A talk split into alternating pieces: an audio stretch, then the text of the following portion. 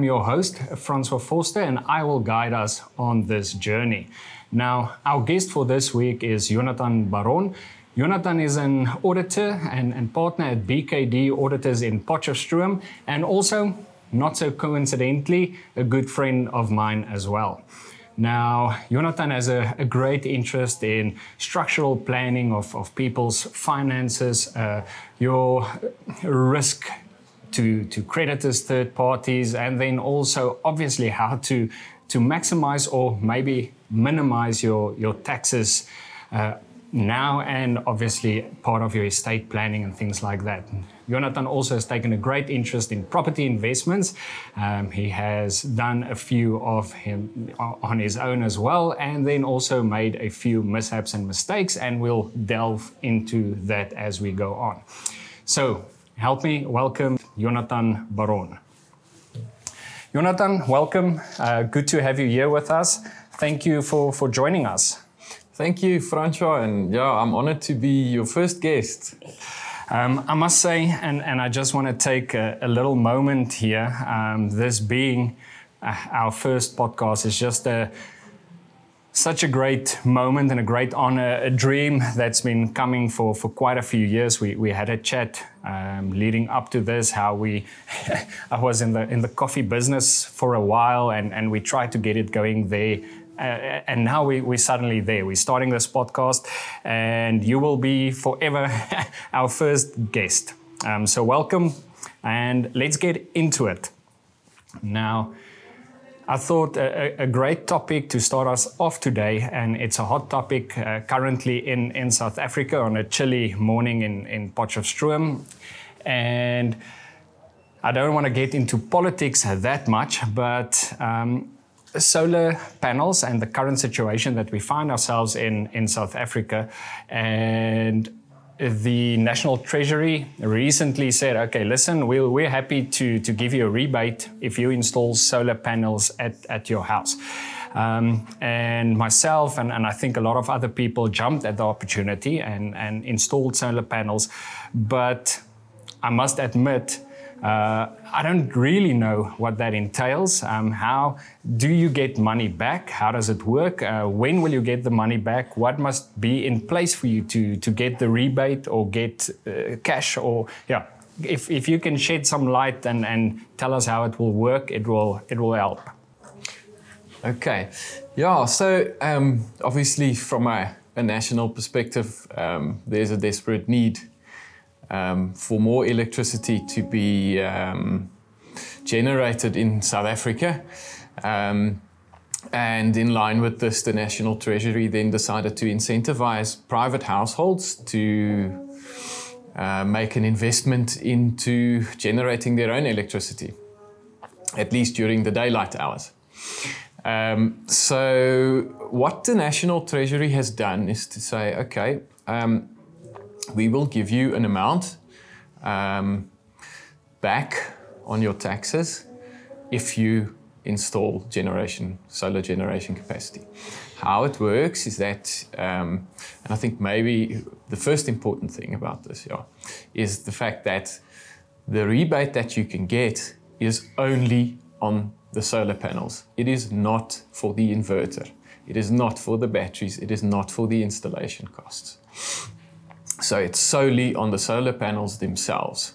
These solar panels need to be 275 watts or more of generation capacity, and they need to be installed in the tax year 1 March 2023 to 28 February 2024, or 29 February 2024, I suppose. Next year is a leap year. Um, you um, need to have these panels installed by an accredited installer. And in order to claim your rebate from SARS, you then need to have three documents. The first document would be an invoice that specifies the costs of these solar panels separately from any of the other costs for the installation. So that's very important. The second one is the proof of payment for this invoice. So you need to prove to SARS that you have paid for these solar panels. And the third one is a what we call a COC or a certificate of compliance from a person, an electrician probably, who is qualified to sign this off to say that your installation complies with the requirements from an electrical point of view. And that will also give SARS an indication as to when the installation happened, because obviously it's important that it happens in this year. Now, I've had a few questions about, you know, is it really only going to be for this year or will it be extended? The answer is we don't know. I think if you want to do a solar installation, do it sooner rather than later. Um, from a rebate point of view, but I, think also, you know, just from a, a general convenience point of view, I think um, it's the right time. Is there a cap on the amount that you can claim? Yes. So the amount that you, the maximum amount that you can claim is 15,000 Rand. And you can claim one quarter or 25% of the amount that you have spent on these solar panels. So if you do an installation of, let's say, 40,000 Rand, then you will be able to claim 10,000 Rand. 60,000 Rand would give you 15,000, but anything over 60, you'll still be capped at the 15,000 Rand. Just a quick shout out to the sponsors who made this podcast episode possible BKD Auditors and Orka Solar. I've got a, a, just another question on that. In terms of, I think I read that they keep referring to, to individuals. So let's say my wife and I live in the same house, but we've got separate invoices, separate proof of payments. Is it per household, per, per, per house? I, I don't know. We didn't necessarily talk about this beforehand or prepare on that. Um, or so that you can claim double um, if both you and your wife uh, install at the same house uh, 60,000 worth of, of, solar panels, or would, would they, they, catch on to that? Yeah, I think that's an interesting one. Um, so it, it is per residential unit as I have it. so I don't think you would be able to install, um, let's say, two, from two parties at one residential unit for me, it's, it's interesting that SARS would require a COC to be submitted as well to get the rebate. What might be the reason for that? So I think SARS with the COC, um, because that is done by an external third party, it wouldn't be done by your installer. SARS has an external verification of the actual date of the installation of these panels, which would then, you know, obviously indicate to them that the panels were installed in the time window that they've given for the rebate to be claimed. Okay. And then specifically on the rebate, and this is the, the tax things that, that I don't always understand, and it's so it's for me and, and I would believe a, lot of the viewers as well. The rebate, will that form part of your yearly tax return and you will just get a, a discount on your tax, or would it be money that you will actually get back from SARS regardless of your uh, taxes that, that you file? So, what will happen is if you are a, let's call it a normal taxpayer, so typically a salaried employee or somebody along those lines, um, what will happen is that you will get all of your documents together. And unfortunately, only next year in July, when the filing season opens for the 2024 tax year, you will be able to submit your return. And in your return, there'll be a place where you can fill in the fact that you've installed solar and how much you think your deduction should be. SARS will probably then, once you um, render your return to them, query this and you'll have to send them the relevant documentation. And after that, SARS will then, depending on how the balance of your return obviously looks, either pay you out your 15,000 or deduct it from any uh, debt that is still owing to them. If you are a provisional taxpayer, so you've got your own business or there's, there's some other income that you're earning in your own name, you are already allowed to deduct the 15,000 Rand or up to 15,000 Rand from the first provisional tax return after you have made the installation. So theoretically, a, provisional taxpayer who does an installation now would actually already receive a part of the benefit in August when he or she renders their provisional tax return. Okay, that that is quite in, interesting. Um, I want to want to tie in here with with the whole COC scenario and something that I quite see quite often in in my my day job as a transfer attorney is obviously with with every transfer we usually in the contract specified we, we need a electricity COC, certificate of compliance for, for the electricity.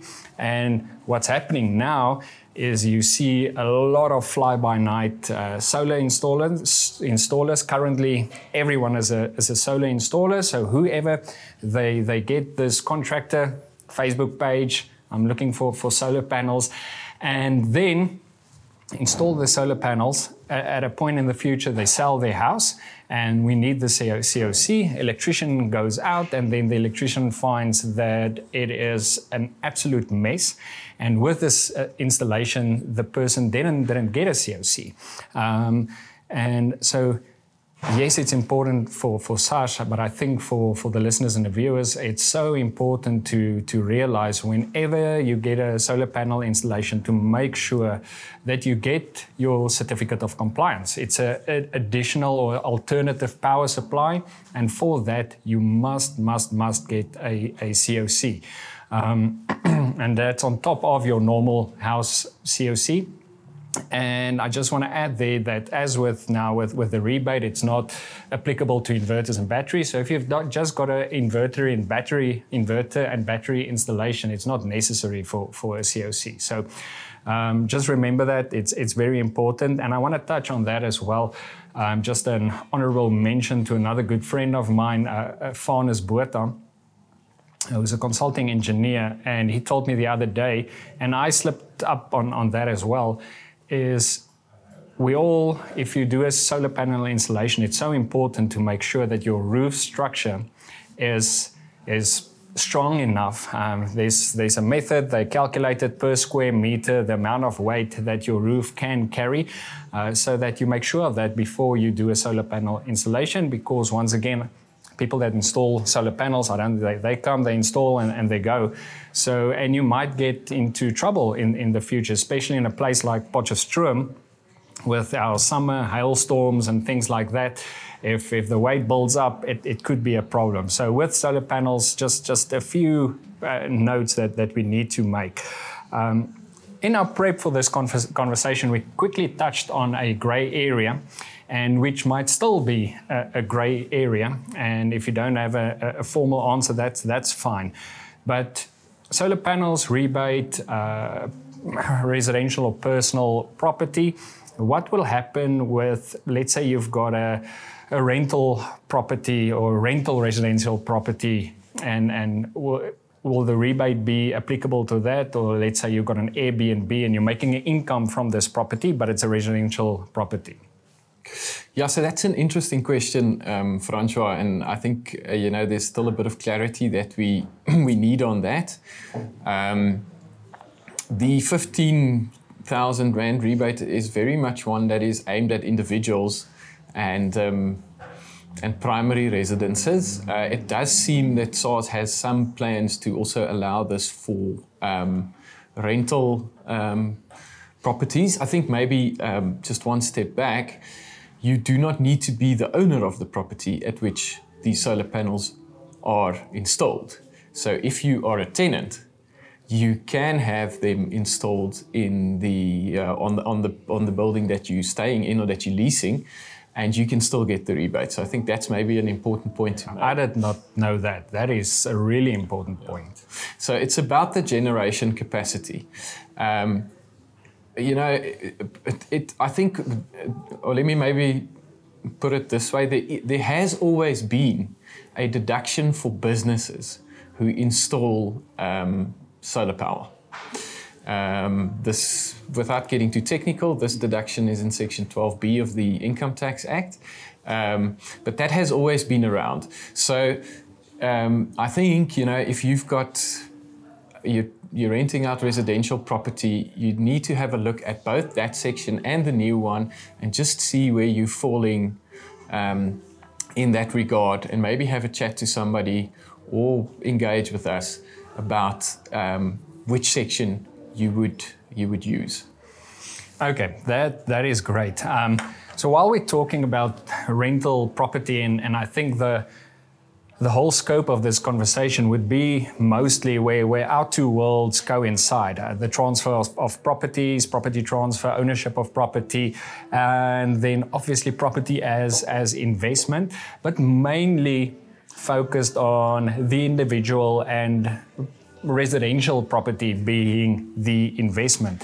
And as we've spoken now about rental property, uh, I, I want to tee you up a, a, little bit. And leading up to this chat, I, I found on my TikTok channel that there's a, a lot of common beliefs in, in South Africa by normal people like us uh, about property as investment. And I've been thinking on the validity of, of all those uh, principles. And one of them is there's a firm belief in South Africa that everyone should own property. It's ingrained in, in our culture, it's ingrained in, in our being. If you, you get married and then you must look for a property to buy, it's just how it is. The second one is with that belief that all property is an investment. You can just buy a property, it's happy, it's part of your investment plan. Um, you don't have to, to think about it. Um, it, it. It's always, always a great idea. And then, thirdly, to tie in with that, I recently had a comment on, on TikTok where a person said that the value of property always goes up, even goes up daily. And with, with those prompts, um, I would appreciate it if, if you can, can unpack that a little bit and, and just share your thoughts on that. Yeah, Franco, I think there's a lot um, that we can say about uh, about those things. Um, I would maybe like to start by saying, um, should everyone own property? I think um, for most people, the ideal would be to at least at some point own their residence, the place that they live in. There is an argument to make for renting your residence. Um, my own feeling about that is that eventually um, you, whilst you might pay a little bit less renting initially, your rent will go up with inflation every year. Whereas if you buy a property now, your monthly repayment to the financier, probably one of the banks, um, will vary with the interest rate. But if the interest rate, you know, sort of stays the same or in the same band, you'll still be paying the same amount 20 years from now, just before you pay it off. And so, while initially it might seem a little bit cheaper to rent, my take on it is that in the long term, it will probably be beneficial for you to um, to own your own property. Um, the second part of your question, I think I, would like to answer that maybe in in two bits. Um, the first bit is about you as a, a as an investor and a, and a human being and your situation, not about the property as such. Um, and I think what I would, would like to say there is that firstly, you need to realize that a property investment is not entirely a passive investment. So you cannot go out, buy a property, get an agent to let it out for you, and think that you're going to pay it off over the next 20 years with the rental that you get, and, and you're never going to go look at it again, or you, you're never going to have to handle, you know, issues that um, that arise. There will be maintenance issues.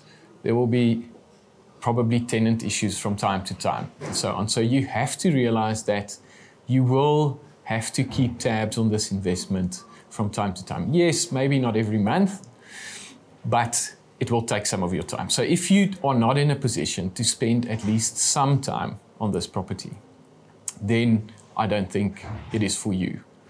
Um, you know, the other thing is you obviously need to keep tabs on sort of the area around the property and so on. So it's important to know that you will be spending some time on this. The second thing is not all people are made to be landlords.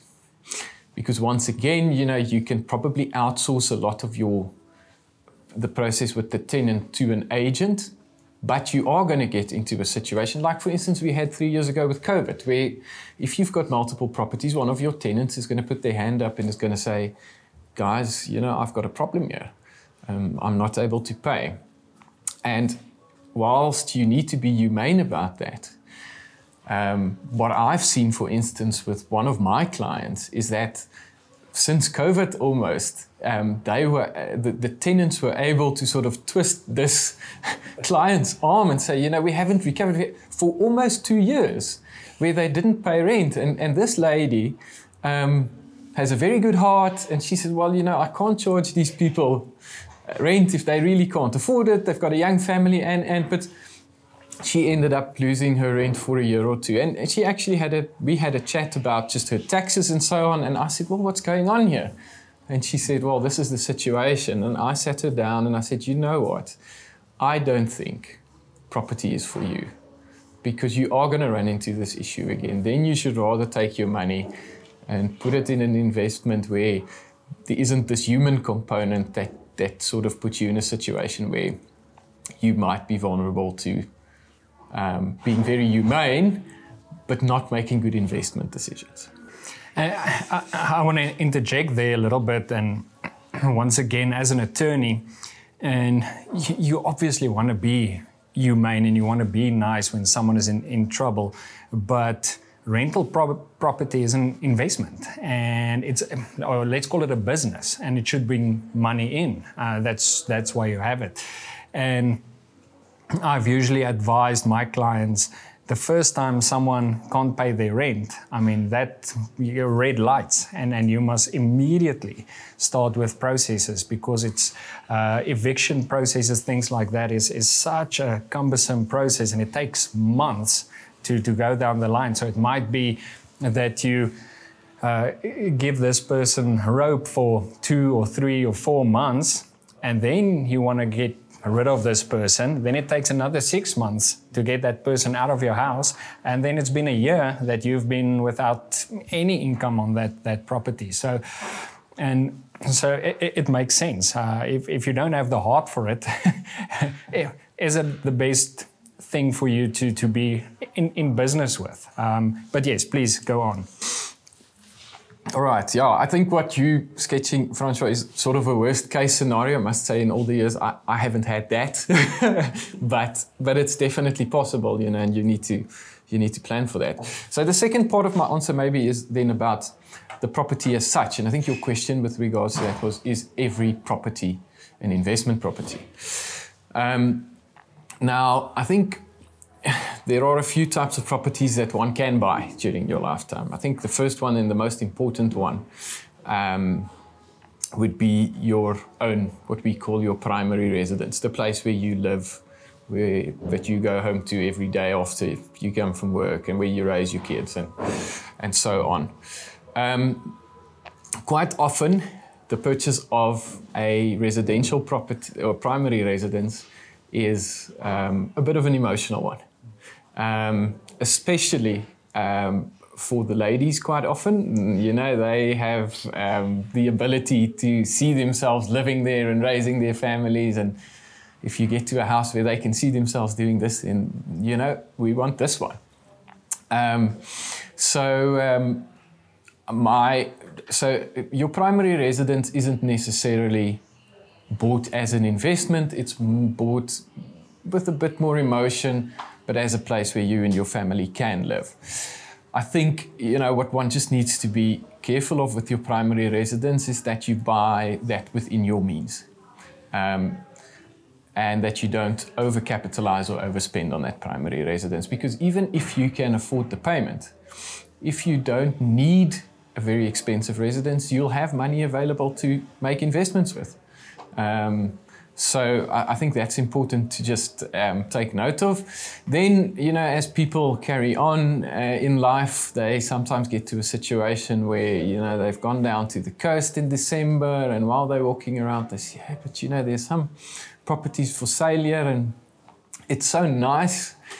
down here that why don't we look at buying a house down at the coast? Um, and in South Africa, we're quite fortunate that property is relatively inexpensive, even though it might not feel like that to, to a lot of people, but it's relatively inexpensive. And so quite a few people are in a situation where they can do this financially. Now, once again, that property is also a bit of emotion attached. You know, you might like Ballito, and another guy might like Groot Brakrivier, uh, and uh, someone else might like the West Coast. So you're probably going to buy that in a place where um, where you want to go on holiday, where you want to spend time. Um, but you really need to have a good look at the area that you're buying that in. And once again, you know, don't go too expensive. Um, if we look at property and the uh, the yields on property, um, and th- and this is this is quite fundamental. You know, there are two um, streams of of yield basically. The one is the capital growth on your property. So that is the increase in the value of your property every year. If you bought a property today for 2 million and you can sell it next year for 2.1 million, then there's been a capital, capital growth of 100,000 Rand. The second one is the rental income stream or the profit that you make on your rentals. Now, to make a good investment in property, you need both. With your primary residence, and quite often also with your house down at the coast or in the Drakensberg or in the Bushveld, you don't necessarily get the second stream. The first stream is sort of inherent in the property itself, but the second one you don't get. And I saw a very interesting graph last night, which basically says that in all the big metros, except for Cape Town, there has been no real growth. And real growth just means growth adjusted by inflation. So um, the inflationary adjustment each year has been has already been removed off of the, out of out of that yield. There has been no growth in property prices over the past 10 years in real terms. So that basically means that you own, your house only increased in value by inflation. So you're basically in the same position that you were 10 years ago. And so, what that tells you is that you really need that rental income stream. And that is why your primary residence and a residence down at the coast are definitely not um, good property investments from a yield point of view. From an emotional and a family point of view, by all means. So, as I understand it and as I get it, um, I mean, we should stop in, in Afrikaans, we'll, we, we call it bluff. Um, uh, well, Richard Feynman um, said that you shouldn't fool yourself and, and you're the easiest person to fool. And, and I think when it comes to property, and especially these two emotional buys, uh, your residential property and then uh, we grow up with with Koos Kombuis, uh, almal and and you you've got this dream, you want your your place down by the sea. And you, you probably think when you're going to buy it or get it that no yeah we're going to make money out of it. We're going to put it on airbnb. And then you you kit it out. You get your interior everything your linen. And and, and when you once you have that in and your wife is it's it's her things then suddenly you don't want to put it on on airbnb uh, anymore and then now suddenly you've got two properties that most probably won't grow really in, in capital and you won't get any, any rent, rental income from it. So it's, it's basically not an, an investment. And you showed me the graph uh, before the conversation, and, and we'll put it in, in the show notes for the, the viewers. What's interesting, and, and I just maybe want to put it in layman's terms, is obviously you, you, you might get some growth. Um, you're going to sell your property for more than you bought it. But if you take off inflation, it didn't grow whatsoever. And if you don't have the, the rental income stream, uh, whether it's your own residential property and maybe when if you have a property that's you think of it as an investment property as well, you you um, and on that, I want to shift gears a, li- a little bit. In our preparation for this conversation, you indicated that you've got a, a specific set of, of rules or, or principles that you usually use if you look at a property or property crosses your, your path that you use to take a closer look or to evaluate it whether it's a good investment or not. Uh, and, and obviously, it's not always uh, a winning module. Um, and I want to I want to tee you up a, a, little bit with.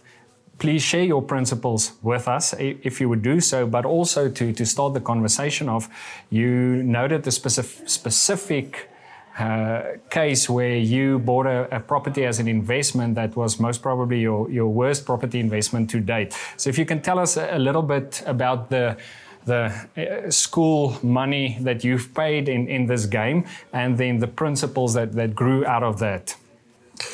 Yeah, so uh, Francois, baby, yeah, just on, on the first property that I bought, um, I think that's uh, quite an interesting story. I, um, as uh, all chartered accountants have to do, um, did my articles in uh, Johannesburg. Um, I started them in 2007 and I was renting a place in sort of the greater Randburg area.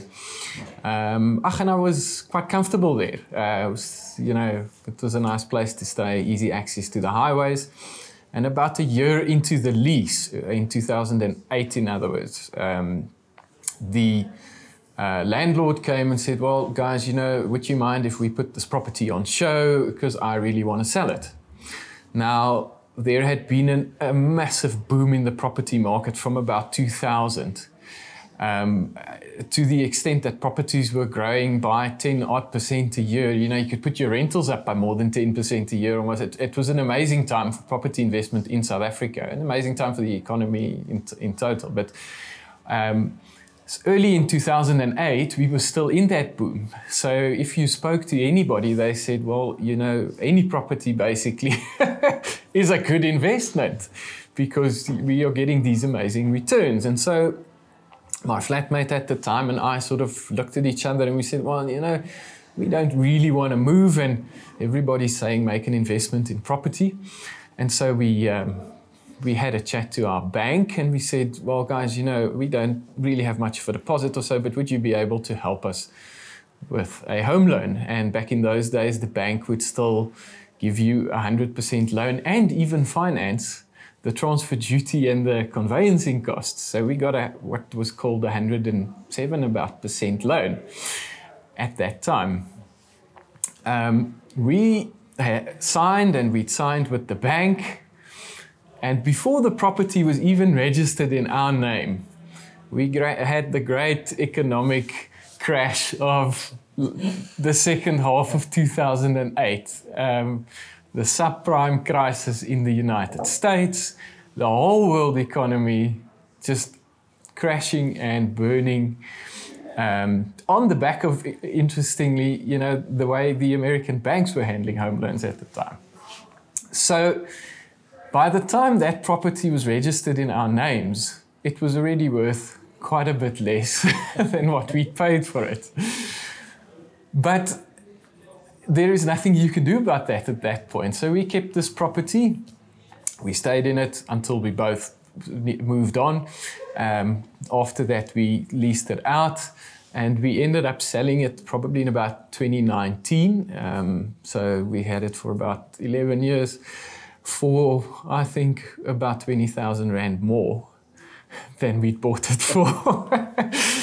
so, you know, in hindsight, um, that just wasn't a, a good call, you know. Um, but on the back of the information that we had at the time, yeah, there's very little that we we could have could have done about it. If we've we'd have had that same boom for another few years, it would have been fine. Um, but that did teach me a few things. You know, the first thing is, well, you know, always have a look at the purchase price, um, but also, you know, go and, and stress test your situation um, and make sure that you can stay in a property long term um, because you have to ride out um, the things that happen in the market. And you don't, there's a lot in property investment that you can control, but obviously in the macroeconomic and in the world scenario, there's a lot that you cannot control. Yeah, and and we I, I do want to want to delve into into that scenarios a, a, bit more the the stress testing and I mean the we are just just for to to put us in in a a place on the timeline. It's the 26th of May 2023, whenever you watch this video. So we just had another interest rate hike, um, and, and we'll chat about that. But, before we get to that, um, we in our preparation and everything, the, the type of principles that you apply now and have learned from that. Uh, you, you mentioned uh, having a, a, good estate agent uh, by your side, uh, looking at the price, location.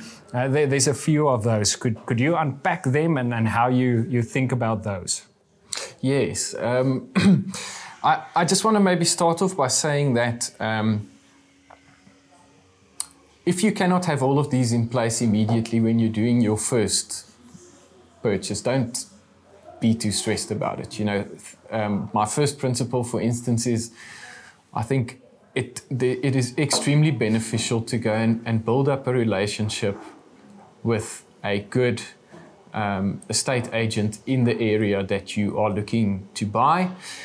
Um, and this might take a little while. You know, you you know you might meet multiple agents but but you'll get to a point where you've got the one that one that you know. They think like you think they look at things sort of in the same way and they won't come to you with you know every single property that's on the market but because they know there's a long-term relationship that can be built out of this they will also go to some trouble to to find you a suitable property for a suitable price as well and to give you guidance as to where you know the rental, what the potential rental is um, conservatively on the property and, and, and where it is priced in terms of the market. So I think that is very, very important. And for me, I I have a relationship like that um, with a local uh, estate agent, and, and I've benefited greatly from that um, in the past few years. Um, Look, yeah, then I think with the property as such, um, there's a few things. The first thing, obviously, is location. Um, so, especially um, if you are new to the property investment game or haven't done a lot of it or don't have a lot of time to um, to spend on it, I would say go for a newer property um, in a in a location where there's growth and expansion. Um, maybe don't go for an, a property in an older uh, area. You'll have to keep a much uh, closer eye on on sort of the area if, if you're going for an older one. And, and obviously, you know, there's a lot more um, um, repairs and, and, maintenance that you might need to do in an older property. And that's not always apparent when you buy it, even though, you know, the seller needs to disclose certain things to you. They might not even be aware of everything. And, and things do break on a property as well. So it is better probably to have a look at a newer property. Uh, brand new or a few years old. What I've also found is that quite often the capital growth on a new property is better than one on a property that's already 10 years old or so. Um, so, from that perspective, it also um, just makes sense. Um, I, um, as investment properties, I like properties with uh, limited um, garden, maybe a little patch of grass or so, but you don't want a property with a big garden and you're sort of expecting your tenant to look after it uh, but you know they also don't really want to invest in in it and so on. So so keep it simple. Um, keep it keep it smallish. Uh, keep keep keep the maintenance the, the, the monthly maintenance to to a, an absolute minimum. Uh, and there, you know, um, a, a, sectional title property where sometimes, you know, even the the outside of the property needs to main, be maintained by the body corporate, uh, and and the the building insurance is done by the body corporate is actually a very nice sort of property to, especially to start with if you're looking at investing. It makes things just much simpler and the burden on you much less. Um, and generally, also, if you're looking at a at a um, at a yield, and we'll go into the way we calculate that a little bit later, I think. Um, there is always a sort of a sweet spot in the market. It, it's very difficult to go and rent out a five million rand property for a, a good return, whereas a one million rand property in the right location, normally, as a rule of thumb, the yield would be much better on that. Um, obviously, you know, with property, quite often um, you you make your money when you buy. so you need to do your homework before you buy that you're buying at the right price. Um, go and have a look at the market. And yes, you know, you can talk to estate agents about this, but we've got so many tools available these days on the internet and even on our phones where we can look at properties and compare them. That there's a lot of work that you can do yourself as well. Make sure you you buy property that is correctly um, priced. It's something that I actually didn't think about before we started, and I just want to raise it as a, as a point. and if this tanks, it's it's on me. But you just mentioned uh, all the properties in in all the neighborhoods and, and things like that. Uh, I've heard of, of a lot of a lot of people that believe in in flipping houses. Um, buying an old house that's run down, doing some repairs, and, and then selling it again. So, and and maybe I'm I'm, I'm gonna ask of you to address those in two capacities. One, your individual capacity as a property investor, or what do you think about that? And secondly, as an auditor, um, the, the financial aspects thereof, uh, the repairs that you buy the house, repairs you make, then you sell it for a higher price. Will that be deductible? How does that work? Okay, yeah, I think that's an interesting question, Francois, um, because we do see quite a bit of that. And, and there's a few comments that I just maybe want to make about that, firstly, from a property investment point of view. Um, the first thing is that um, there are costs to enter and exit the market when you're buying and selling property, more so than with most other investments, because you need to pay the attorney for conveyancing. There is, depending on the value of the property, some transfer duty that needs to be paid, and so on.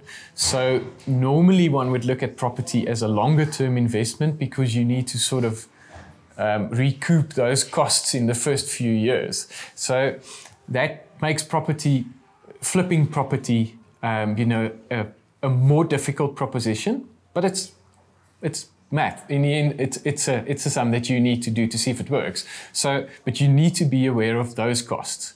And remember also when you sell the property, you're probably going to get an estate agent to market it for you. So, you know, you're going to lose 5 or 10% commission as well. So you need to take that into account. The second thing that I would maybe like to say about that is um, you, I think that once again depends a bit on you. So if you are a guy or a lady who is quite handy, um, who's done DIY projects all your life, uh, and who's comfortable doing a lot of the renovations that you need to do in order to flip the property yourself or with um, subcontractors, then it might make sense. If you are an auditor like me, who um, prefers to make use of other people to tile your floors and paint your walls and so on, then it becomes a lot more expensive to do these renovations. Um, it's less time consuming, but it, it's a lot more expensive. So, what I've seen with, with flipping properties is that you need to be very hands on and you need to know and do quite a bit of that yourself or supervise a lot of that yourself. And then it can work. I've, I definitely have friends and, and, and clients who've done this and who've, who've done well. But especially with flipping properties, the uh, price that you buy at is absolutely crucial because you have no time for the market to grow into a uh, into a price. You're basically looking at a four, hopefully not more than a four month window in which you need to get rid of this property again. Um, so you need to buy right. BKD Auditors is a multidisciplinary audit, accounting, tax, and advisory firm. They seek to add value to their clients through building long term relationships, allowing them to design tailored solutions while giving you, the client, the peace of mind that your financial compliance needs are taken care of.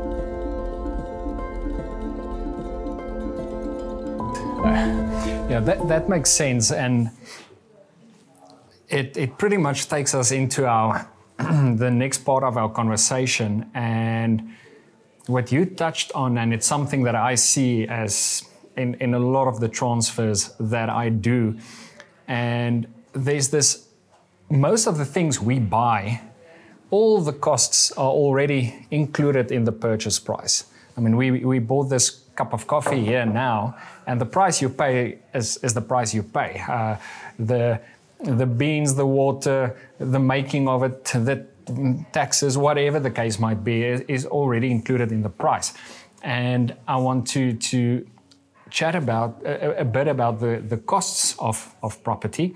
And we're going to talk uh, in a lot of the, a lot of different directions on that. But what I find lots of times is people have this, or buyers especially, this big divide between the price tag on the house and then all the other costs they, they must pay. So they, okay, they've got a budget of 2 million Rand. They know they can get a, a bond for 2 million or they have 2 million cash.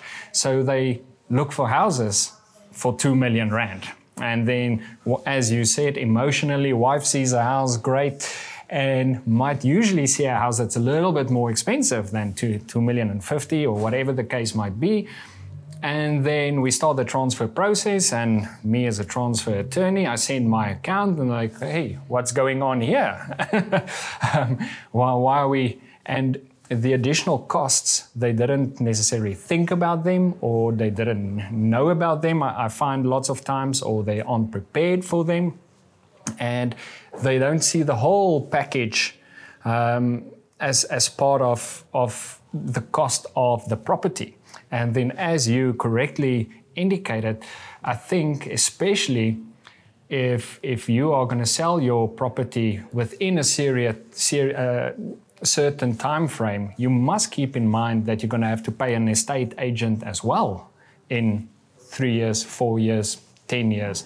And that's going to be a large chunk of, of the money. It's going to be 5%, it could be 100,000 Rand. Um, and those costs, you, you need to, to include those.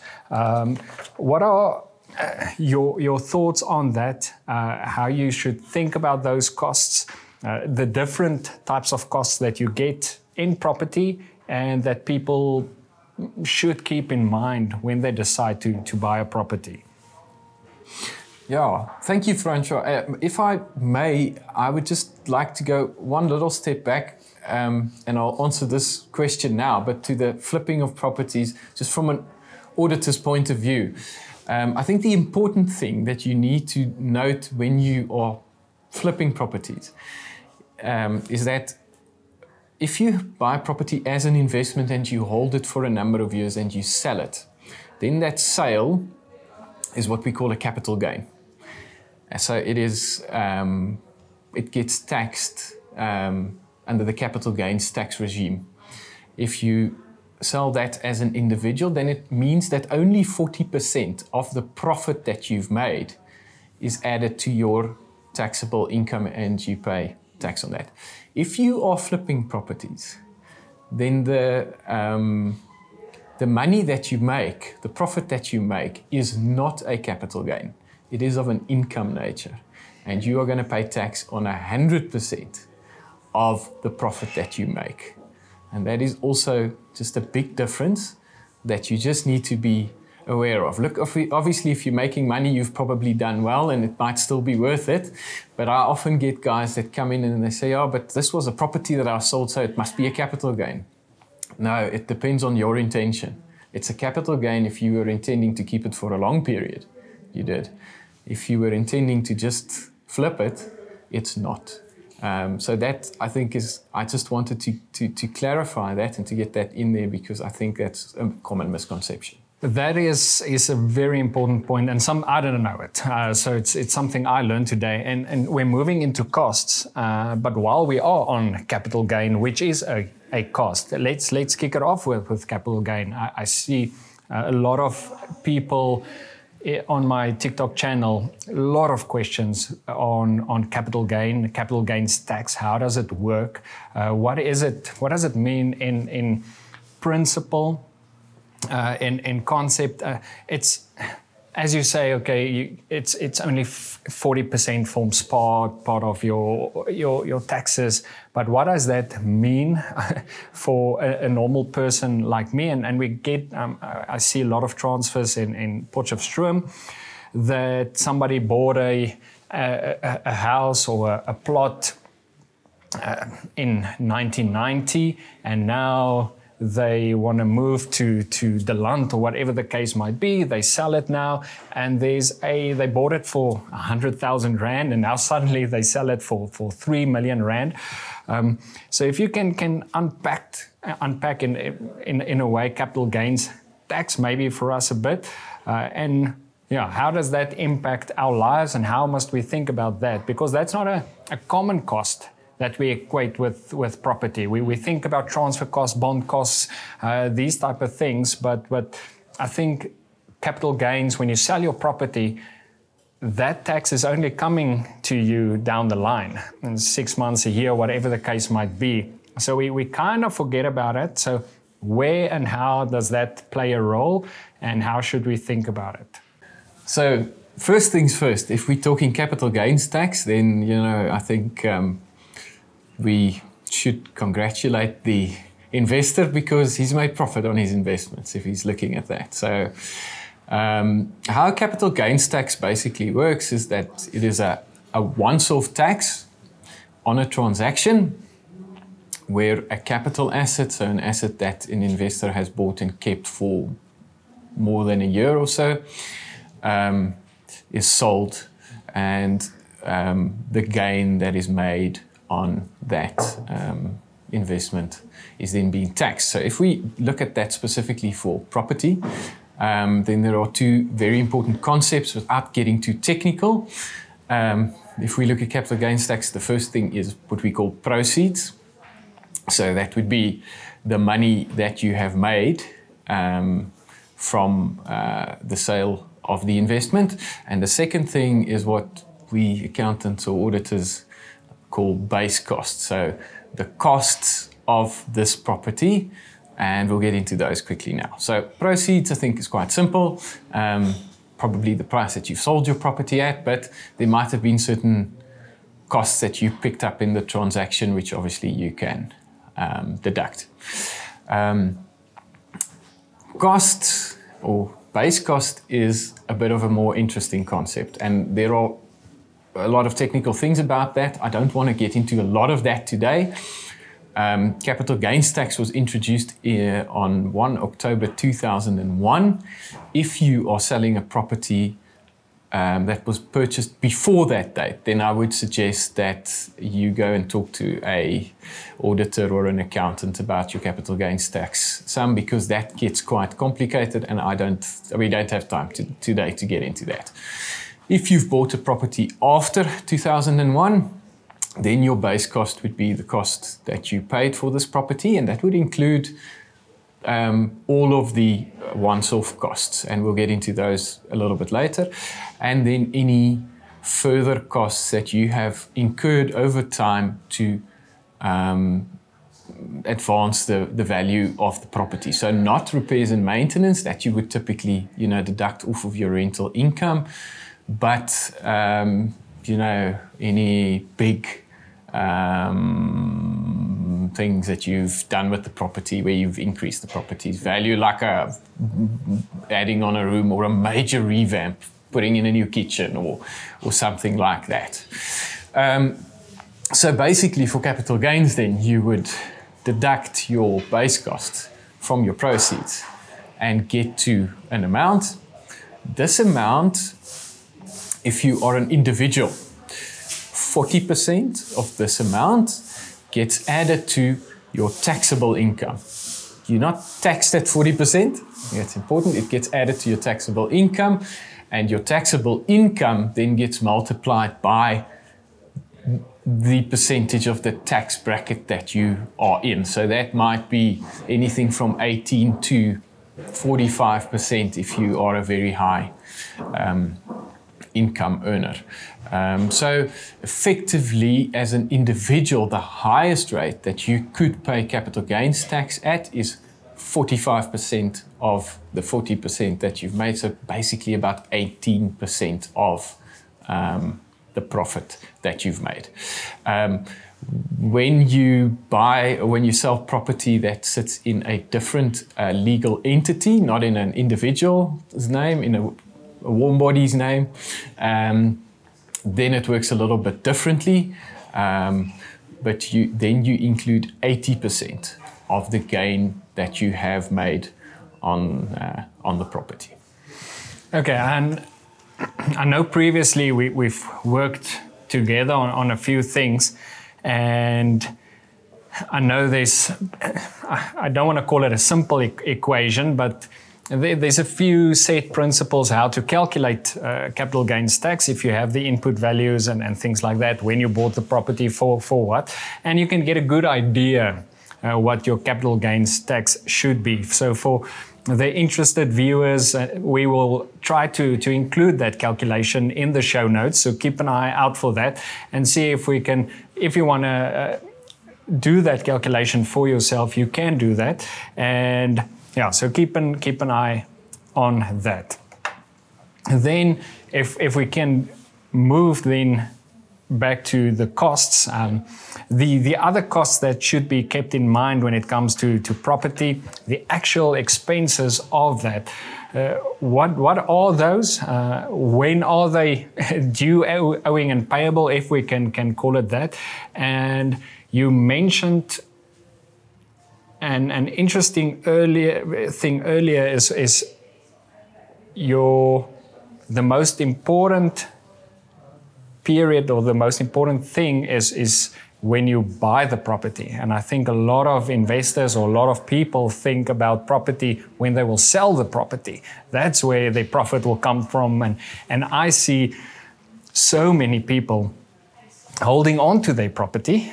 Uh, they already moved to another property and they are holding on to their current one because they want a certain price for that property. And they, I've seen people holding on to it for a year, year and a half. It's standing empty and they want their, their price. And, and I think that is exact opposite of, of what you're saying, that the most important time for your profit or your investment is actually when you buy the property. What are those costs? Um, I, I, know we talked about once off regarding buy and sell, and we talked about monthly costs. So if I can, can uh, tee you up on that, what, what are your thoughts? Yeah, I think let's break that down in, into a few um, areas, uh, Francois. Um, let's start with the once off costs, and maybe with the once off costs, firstly, when you're buying a property. Um, so, um, the things that you need to be aware of if you are buying a property um, that is not entirely new, I'll touch on buying a property from a developer uh, as a second part, but let's say we're buying this from another individual or at least not from the developer. You're buying from me. I'm buying from you, let's say. Then there are a few costs that I'm going to incur. The first thing is unfortunately, if the property is worth more than 1.1 million Rand, you are going to incur transfer duty, which is a transactional tax eh, that's payable to SARS on the value of the property. And it is the purchaser who incurs the transfer duty. So that's important to note. And generally, the bank will not finance this transfer duty. You will have to come up with that yourself. Then, unfortunately, attorneys don't work for free. So you are going to have to pay the bill of your transferring attorney. Um, in, in, in our property sector, um, I've always found it a bit strange that it is the seller who appoints the transferring attorney, but the buyer needs to pay uh, this attorney. But that is the way it works. Um, so um, you you'll have to pay that attorney, uh, and those costs. Are, well, you can talk about that a little bit more, but that works on a sliding scale as I have it. Um, the third thing would probably be if you are buying this property and you need to finance it, then there will be a bond that needs to be registered um, for the financing institution over this property, and there is a certain cost to registering this bond, and you will have to pick up that cost as well. Um, and even that, uh, you know, normally also works on a bit of a sliding scale, um, and um, there are there is some guidance regarding this. So maybe uh, in the, in the notes to the um, to the, the podcast, we can also uh, touch a little bit on that or give an indication of what this might be. I, if I can interject, I just I just want to touch on it quickly, and I don't want to do a get get into a, a monologue or a TED, TED talk here about costs of property. Um, but being a transfer attorney, um, we I see that so often, and buyers not really knowing what it is going to, to cost them.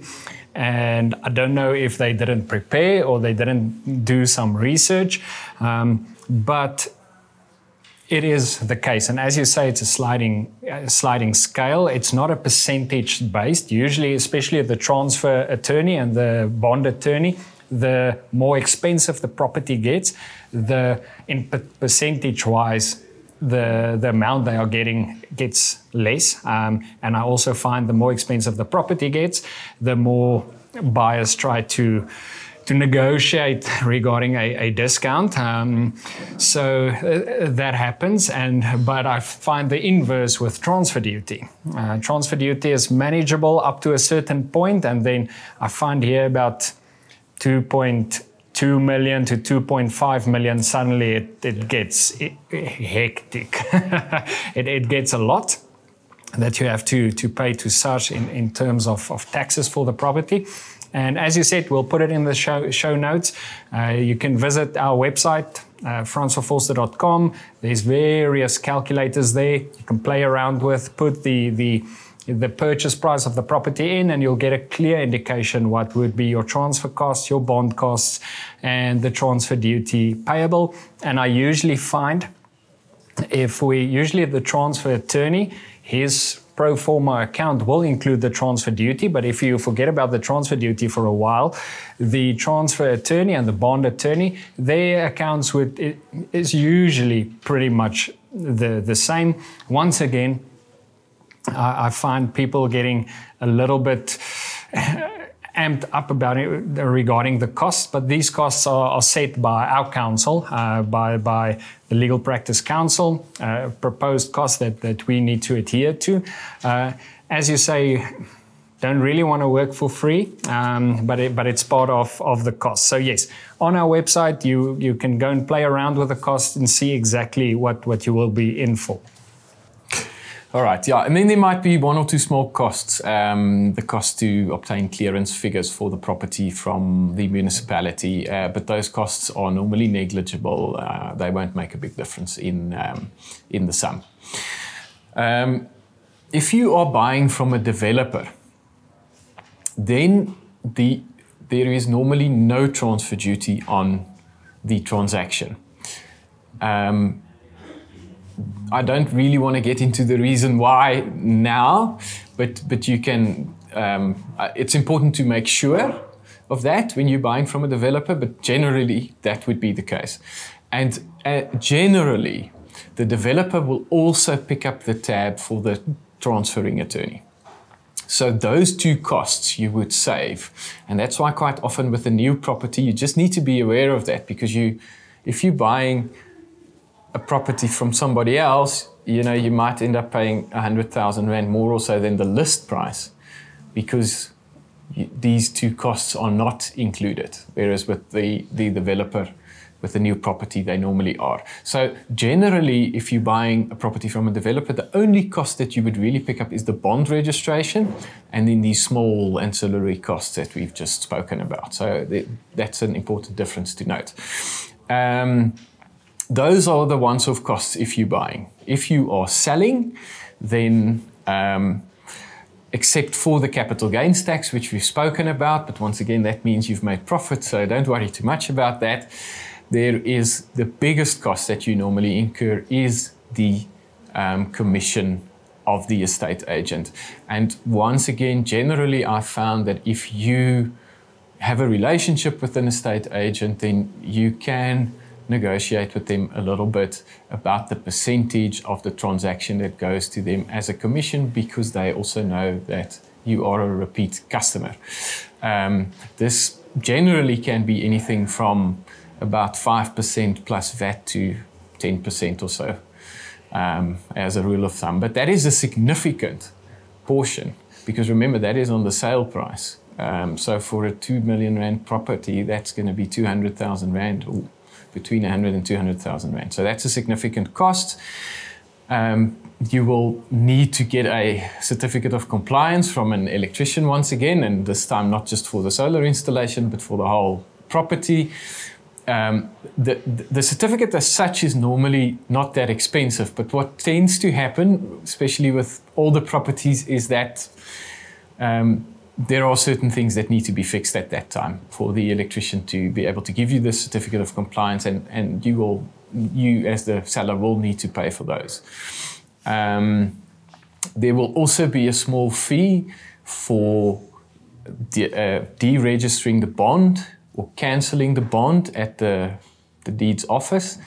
Um, and uh, but that is generally uh, a lot smaller than the registration of the bond. Um, and um, yeah, then ach, there are once again small ancillary costs that uh, one yeah. one needs to look at. I, I think just from my day to day experience before we move on to, to monthly costs, I can just color in the picture a bit for our viewers. The bond cancellation is usually between four and five thousand rand. Uh, so that's, yeah, as you say, in the in the bigger picture, it's it's not that much, and I think what what sellers miss is they sit with the estate agent and they negotiate a percentage okay, it's going to be 5% plus VAT or it's going to be 7.5% plus VAT, but they never actually make the sum. yeah. How much is that in Rand? Um, it's going to be 200,000 Rand or plus VAT, 230,000 Rand. And that taken off uh, your, your selling price is, is quite a substantial chunk. And you have to remember as well that you have to pay the bond off. So there might be, let's say you sell your property for 2 million rand, 230 goes to the estate agent, and there's, let's say, there's a million left over on your bond. So suddenly you're getting, if my calculations are correct, only 670,000 of the total sale, sale price. And a person that, that I like to follow, Ramit Sethi, he's got some interesting views regarding property and especially uh, your your primary residence and how long you should live in it. And he's got a kind of also a, a few set principles, and I will link to that in the show notes. But he says you. If you buy a property, you should live in that property for 10 years or, or more. And you alluded earlier as well that when you visit a property with your wife, she sees the kids growing up there and, and everything. And I think that should be the, the idea Otherwise, you've got all this once off costs at the start bond attorney, transfer attorney, transfer duty. Let's say that's 150,000 on top of your, your 2 million. Uh, and then let's say you, you sell that property within three years. Now add on top of that 230,000 that goes to the estate agent. Uh, your COCs, the worst one I've seen with the repairs was 27,000 rands worth of repairs that that uh, a, a, friend of mine had to, had to do on the property before they could get the COC. You didn't bargain for that. You didn't budget for that. That comes out of your pocket up front. and then obviously the municipal fees and, and so you bought a property for 2 million you sell it in five years for let's say 2.2 million you think yeah i, I had a good deal. Um, but if you add all the expenses suddenly you made a substantial substantial loss in in cash in cash flow. Um, so yeah just that's just from from my experiences to date and that people should keep in mind is to properly look at the buying of the property, but also the selling of the property and what will this property cost you in, in the the yeah in the long run. But then also there will be monthly costs. Yes, that's correct. Maybe just one last cost of, of getting out of the market, Francois, and, and you've done nice material on this, is also that there will be a cost from the bank side um, to cancel the bond um, from at the bank itself. Um, and depending on how much notice you've given and so on, you know that that might differ. But um, I'm not going to get into the detail of that now. Uh, there's nice material available about that. Um, monthly costs, if we are renting out a property, um, are quite often the thing that will make or break uh, the investment going forward. So the first monthly cost um, would be the rates and taxes to the municipal authority.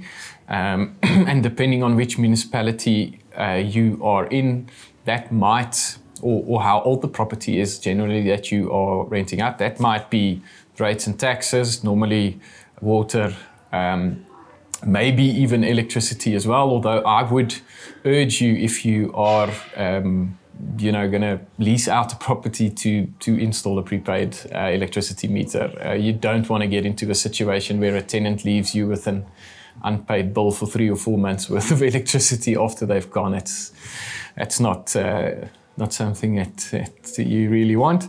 Um, so so those fixed costs you will need to cover. um, normally, the electricity and the water gets recouped from the tenant um, themselves. So that's not for your pocket. If you are, uh, if, if the property is in a sectional title scheme or in a, an estate where there is a homeowners association, there will be a levy from this uh, body corporate or homeowners association. That can, depending on the type of property and the location, be quite substantial. You know, if you are buying a property in a golf estate or something, you know, it tends to be quite a, a heavy burden. If you are just buying it in a smaller um, setup, that normally is to cover the security and, and a few of those things, and, and it will be a bit more palatable. Um, the other big monthly cost, depending on how you are doing your rentals, would be the commission of the estate agent that is um, marketing this property for you and quite often doing a bit of the management of with the tenant as well. And once again, you know, this can be anything from about well, I say eight to twelve percent or so of the monthly um, rental. Um, so that is a significant cost, and it makes a very big difference in your uh, in your sum at the end of the day. And then I think a big one that is quite difficult to quantify is repairs and maintenance. Um, unfortunately, even with new properties, um, things do break. If you're buying a brand new property, normally in the first few months, if it's something that just wasn't put in properly, then um, the developer will come and fix it. Uh, but if you're buying a slightly older property, the geyser does break, um, you know, and there are, are certain other costs. So if I look at, at maintenance costs, if I'm buying a brand new property, I, I budget f- for very little maintenance in the first year or two, three. But any property that's older than three or four years, I tend to take about a 10% um, out of the monthly rental and say, well, you know, I'm going to budget that 10% when I do the maths about the yield on this property for maintenance. Um, some guys will tell you that that is a bit excessive, but you know, I'm an auditor. I like to be conservative with these things, and I don't want to get caught out because um, uh, you don't incur this every month, obviously, as well. So what tends to happen is you know, you need to do something big and then you need to fork out a lot of money and suddenly you see, hey, but I'm having a problem here. Yeah, that just it, it makes sense. I mean, if, if you build that up, you have it to your disposal, and if you see in a few years that you don't need it, well, then you can use it, go on holiday, treat your wife, what, whatever the case might be. Um, in terms of, of costs, I want us just to quickly touch on, on two more points that we talked about in preparation. And those points are as follows. So, two pertinent points we touched on in, in our pre coffee, and, and I think we've addressed a lot of those points already is, is the cost of moving in and, and into the market and out of the market. And we must remember it's for the same property, so that will have a, a substantial impact on the calculations of, of your cash flow and your money. And then also the second thing that you mentioned the other day is where you get into a situation where you must sell. And that's actually a situation that you never want to get, get in. Um, what, what's your thoughts regarding that? And I, and I think that it's a pertinent time to talk about that because if you take the last year and a half in South Africa, with the amount that interest rate rates increased, you more on a two million rand bond, you're most probably now paying five thousand rand a month more for that bond. So if you were already capped in your budget and you didn't have any fat built into your budget, you've got a, a big problem now. Yes, you do. So I think, you know, it, you never want to be in a situation with a property where you need to sell it um, or you need to do fire sale on it, let's say. Um, you have to get rid of it because you can't keep up with the costs or, or there's some other financial constraint that's, that's getting you down. Um, unfortunately, you know, then you it takes time to market a property uh, to get a good price for it. And, and if you get, need to get rid of it now you won't get the price that you should be getting for the property.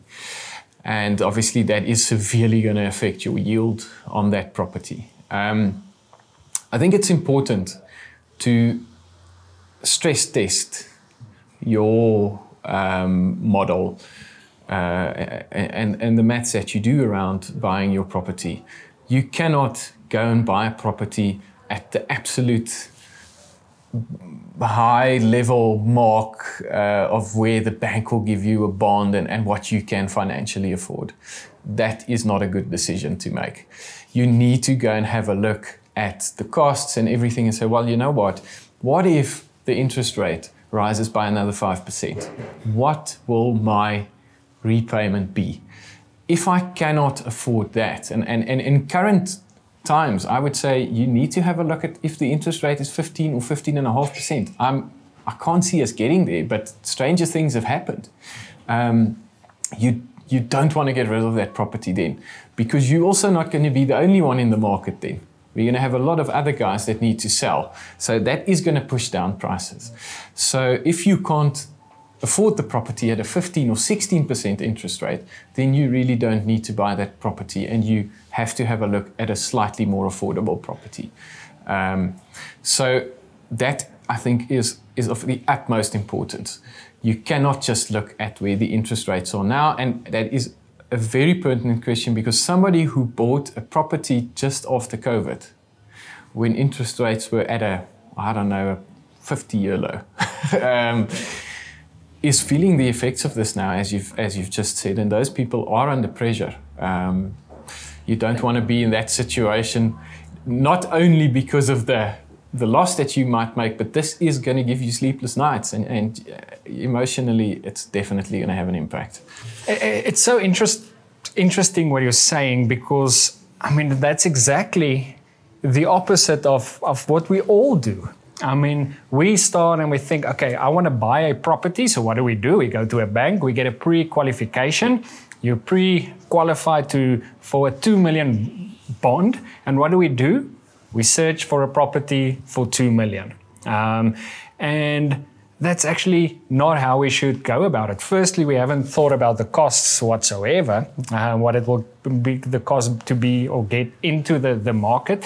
We're buying at the utmost utmost top of, of what we can afford and then if something goes wrong and if if the viewers want to read things on on that i mean nassim taleb has got great books about being anti-fragile is to set ourselves up that we you you can weather a knock or weather a storm and we have to prepare for things that we didn't think will happen. Um, and, and, I know it's difficult to do that, but nobody thought something like COVID was, was possible.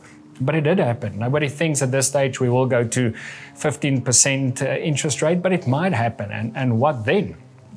And you, you might think, okay, but then I'm going, it's going to be 10,000 Rand more on my bond, but that won't be the only cost that will go up. Um, it will be food, it will be petrol, it will be fuel, whatever the case might be. So your, your total budget will take a, a substantial knock. Um, in, in this, you, you touched on yield and, and how you think about uh, profit, making money on, on property, uh, investment property. Do you have a, a specific way that you think about it? Capital rental income? Do you have a specific model that you that you follow that you insert your figures that that assists you with with that? Yeah no i i definitely do front over time. Uh, you know i've been able to to build up a model into which i can plug um, a few of the figures and and just that just gives me an, an indication of the yield um, I think um, the, the, the, first thing and, and the most important thing is that where people often go wrong with evaluating a property um, is that if you are not buying the whole property cash, um, then when you look at your yield, you really need to look at the yield on the money that you put in. So if you are buying a 2 million rand property and you are putting down a 10% deposit and let's say another 100,000 Rand in costs, then you have incurred 300,000 Rand that you don't have in your pocket after you've done the deal. Now, if you are fortunate enough that the rent covers the um, 90% that's left, or the, the bond costs and, and, and the monthly costs on, on whatever's left, then the 300,000 is really the investment that you have made. And it's on the 300,000 that you need to go and work out what your yield is, not on the 2 million or the 2.1 million rand that you've actually paid for this property. Because in effect, that is not what it has cost you to do this transaction. So what you'll often find is that somebody will go and say, okay, but you know, if I get 4% capital growth and I get this rental, hmm, you know, my my yield on 2 million rand is only 8 or 9%, that's not great. I can almost get that um, in a far ris- less risky investment as well. But what I'm saying is, I don't. That's not the right way to go about it. Go and have a look at the yield in terms of the money that you have put in, what you've taken out of your pocket and put into this property. And we can talk about that a little bit more. But that's also something that you you can do it at the start but it's something that you need to sort of do every two to three years to say, well, what's this property worth now? So, how much of my money is in here? If I sell it now, what am I going to get out? And is the yield that I'm getting on that um, worth it for me or not? Or is it time for me to, to maybe get out of this property? Um, to explain the whole model, I think, is going to be difficult. Um, but um, I am more than willing to share um, the model uh, and so, so that the uh, the listeners and the viewers can um, can plug some of the figures in there themselves. I, I, would advise though that obviously once you've done that, you just go to to a person, especially if you're new into this, uh, that has you know seen this sort of modeling before and just to get an opinion yeah. about it. Okay, that, that'd be great. And, and we'll see if we can put it together in such a way to, to share it in the show notes for everyone. Um, and as Jonathan alluded to, is what, what we're doing here is not, not financial advice or anything. We're just talking generally. So whatever you hear, whatever strikes you, whatever, whatever touches you, make sure that you speak to, to someone uh, that's, that's knows about your situation, your finances, and that can guide you regarding that. I, in in light of our conversation, I asked um, on on our channels and on TikTok if people have certain questions for us, and Clay McGear asked, and, and it touches with this. That's why I, I throw it in here. Uh, as a new professional, would it be wise to purchase a house and, and renting it out, i.e., having the tenants pay the bond off? Um, advise do's and don'ts, and that's basically what, what you talked about now. The in you in for 300,000 but then obviously you've got someone that rents the property that's technically paying the bond you're not paying the bond yeah, that's right, Francois. So, so that's what that's where you want to be. One important point I think that I just want to make about that, and this is with my auditor hat on um, a little bit more again, is that there is a common misconception that if I look at my profit from my rental properties, um, that you know if I receive my rental income and I deduct my bond and my costs from that, and there's basically nothing left, then I'm breaking even, so I'm not making a profit. That is not the case. In your bond payment, your bond payment basically consists of two different um, things. The first thing is the interest that you are paying on the money that you've lent from the bank at the 11 or so odd percent interest rate that, that you've mm, on, in the agreement have with the bank. And, and that interest is deductible from your um, income on the property. But there is a portion of that bond or of, of that amount every month that is um, paying off the actual loan at the bank. So, by which your loan reduces every month, so that over 20 or 30 years it, it, it's at zero. Um, and that portion is not deductible for tax because you are using that to pay off an asset. That is not an expense. And it's a quite common misconception that for tax, in other words, you can deduct the whole um, bond payment. That's not the case. So just be aware of that. Quite often at the start of the bond, the interest is very high because the, the loan is still very big and the impact of that little capital portion is small. But as you are paying off more of the bond, the interest becomes less and the capital portion becomes more. And so, with the same net cash flow every month, your tax taxable income on this actually becomes more. So don't be fooled by that and get some advice on the impact of that because you might end up having to pay income tax on your rental income even though you haven't actually made cash uh, on it. Are you a business owner, farmer, or individual who owns a building? Then you need to speak to Orka Solar to find out how you can save on electricity cost and make load shedding a thing of the past. They are a specialized alternative energy company founded on the combined passion for engineering and economics. With their professional engineers and qualified installation teams, they've been doing solar installations for over nine years. Find out how they can help landlords, farmers, hospitals, and hundreds of households across South Africa with uninterrupted power supply that makes financial sense. Basically, they can help you. Contact their professional team for a free consultation. If you want to do it right, you do it with Orka Solar.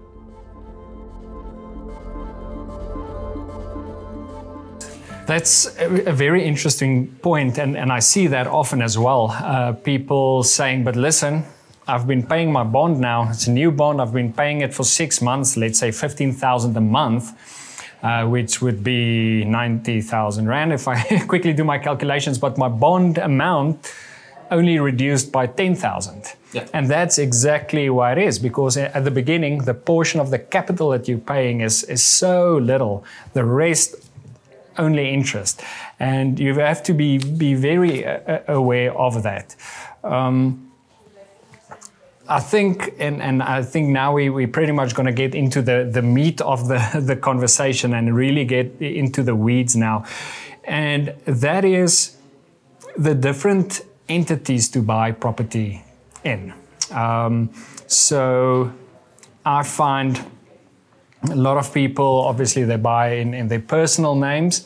uh, as an individual, and at, at some point they get to a situation, oh, should have been uh, in a company or must we now buy property in, in a trust?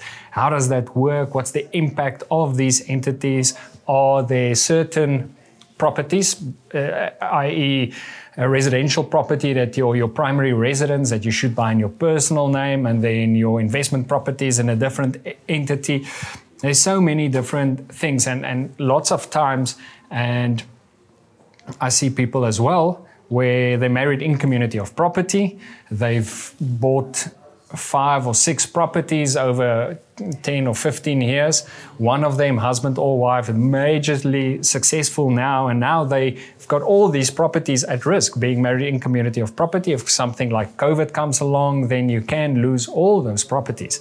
Um, so, firstly, if, if, if you can maybe touch on the different vehicles to, to buy property in, and then I would like to get in uh, into the, the perfect scenario.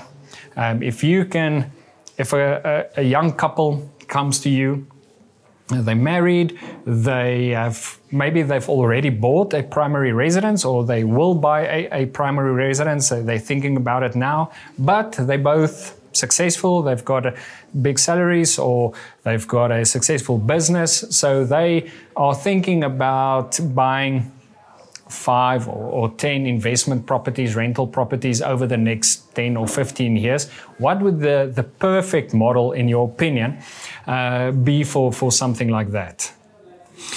Yeah, Francois, I think that's an, an interesting question, and I'm going to start with the basics and then, and then probably just, just work into that model a little bit. Um, let's start with a primary residence, so the residence that you and your family are staying in. I am you know, uh, of the opinion that a primary residence you need to keep in your own name. The house that I stay in with my wife Ilana and my three kids, um, my wife and I uh, own that property 50 50. It's in both our names. We married out of community of property, but with the accrual. So, um, you know, there is a little bit of risk mitigation in there, but we'll get into that a little bit later. But the big reason for that is the fact that firstly, you know, that property is not going to increase in value too much. But secondly, the increase in value that I do get, the first two million profit that I make on this property when I sell it is tax free because it is the property that I live in. And the government doesn't want to tax us on just the normal growth on that property every year because if you're going to need to probably buy another property with the money that you uh, that you get out of your primary residence. So the thinking was never to to go and tax again on that. If it's more than two million rand, obviously you will need to pay a little bit of uh, of capital gains tax on that then. But I think the general viewer won't make a, a profit of two million on their residential property quickly. Um, so I would say keep that in your own name. If you are married out of community of property, and there is one of the two, uh, uh, the wife or the husband has a higher risk profile than the other. In other words, they have their own business, they need to sign surety for things, or whatever the case might be, then it might be worth it to look at buying it in the less risky uh, spouse's name. Um, but I think that's something that you need to get proper advice on. But as a rule of thumb, primary residence in your own name to get the 2 million rand um, yeah. capital gains tax exclusion. Um, then in South Africa, um, we have certain other uh, legal entities which you could use to buy property. Uh, the first one is a private company or PTY Limited. Um, well, to we can um, go into the detail of how you need to register that and so on, but I don't think we want to do that today.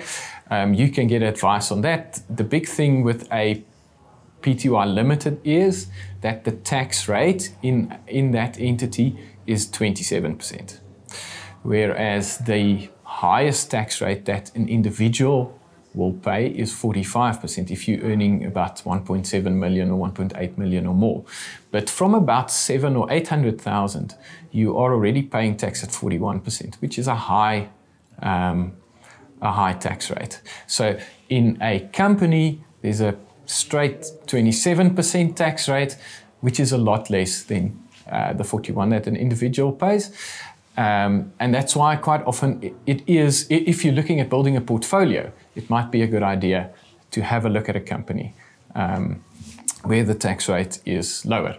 Um, then we also have trusts, and without getting into too much detail about trusts, um, what I would maybe just like to say about trusts is that if you are going to set up a trust, make sure that you get proper advice and that you fully understand how a trust works and why it is beneficial to have a trust because there are a myriad of misconceptions about trusts and the way they work and how you need to use them and so on out there. And there are certain financial implications also with regards to trust. So, so get proper advice about that. But you can hold a property in a trust. A trust's tax rate is 45%, which is high. Um, and even on a capital gains, from a capital gains point of view, you know, trust pays capital gains tax on 80% of the capital gain. So you might end up at 80% or 45%, that's about a 36% hit. Now, once again, without getting into detail, you know, you are able to um, to move out some of those capital gains to beneficiaries and, and so on, but um, you will need to get personalized advice on, on that. If we have a look at what I would recommend as a, as a perfect structure, then what I would say is the following. Um, if you are buying your first investment property and you are a normal salary earner, but you can, sorry, you can see yourself building up a portfolio, but very gradually. You know, you might buy a property now and you're probably looking at only buying the second one in five or six or seven years' time. Then I would say keep it simple. Buy the property in your name or in your spouse's name. Um, you know, deal with the, the income tax on, on the property in, in yourself or in your spouse's name and, and, and, and just get to know the whole process without incurring the further costs or the admin of having another legal entity involved in this. If you are buying your second, third, fourth property, or you are really you're looking at buying more than one property, or you can see yourself, you know, buying a property every year or so, then I would say, okay, but let's look at setting up a structure. And for me, um, the perfect structure would be to, to set up a trust um, and but to not buy the property in the trust itself. So I would typically go and set up a trust and then set up a private company, uh, PTY Limited. Um, though the shares of this PTY Limited, so the, the, the, the, entity that owns this PTY Limited, there needs to be this trust that you've just set up. So the, the benefit of that is the fact that you still get the 27% tax rate on this, um, on this income, but the capital growth um, on the um, properties is outside of your and your wife's personal estates. Um, and that is beneficial because the day that the last one of you passes away, SARS is going to want 20% of the value of your estate that is over 7 million.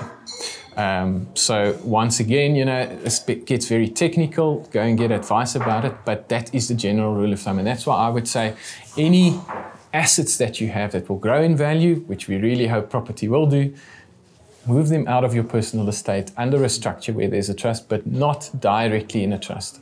I like to have a trust in place merely as a placekeeper. The trust mustn't own any asset directly except the shares in these private companies. And you, you can set up more than one private company. I, I wouldn't go and set up one. I often get the question do I need to buy every property in a different uh, private company? Don't do that. Uh, you know, your admin is going to become an absolute nightmare. Um, but uh, go and put them under the trust in a private company. Yeah, and as you said, I mean, with, with every company, there's obviously costs. I yes. mean, costs to, once again, getting into the market and every setting up the company, getting it registered. There's yearly, uh, you must yearly fees that has to be to be paid otherwise it goes into deregistration and, and all of those things so that's that's it must be be kept in mind it's also gonna gonna cost cost you a few things um, I just, for, for a, a, small moment, just have a, a little look at, at trusts. Uh, I think there's a lot of common misconceptions about trust. I find a lot, lots of times that people refer to trusts and a trust account as in, in the same vein as if it's the, the same thing. And attorneys yeah have trust accounts where they keep money in, in trust, but it's got nothing to do with a trust or a family trust. And you get two types of trusts, but, but we won't get into it at all. The, the normal ones, the Intervivos Trust and the Mortis Causa Trust, but we won't, won't get into those things. But there's so, so many misconceptions. And I want us just to quickly uh, get into one, of two, one or two of those and, and so let's look at, uh, have a look at them.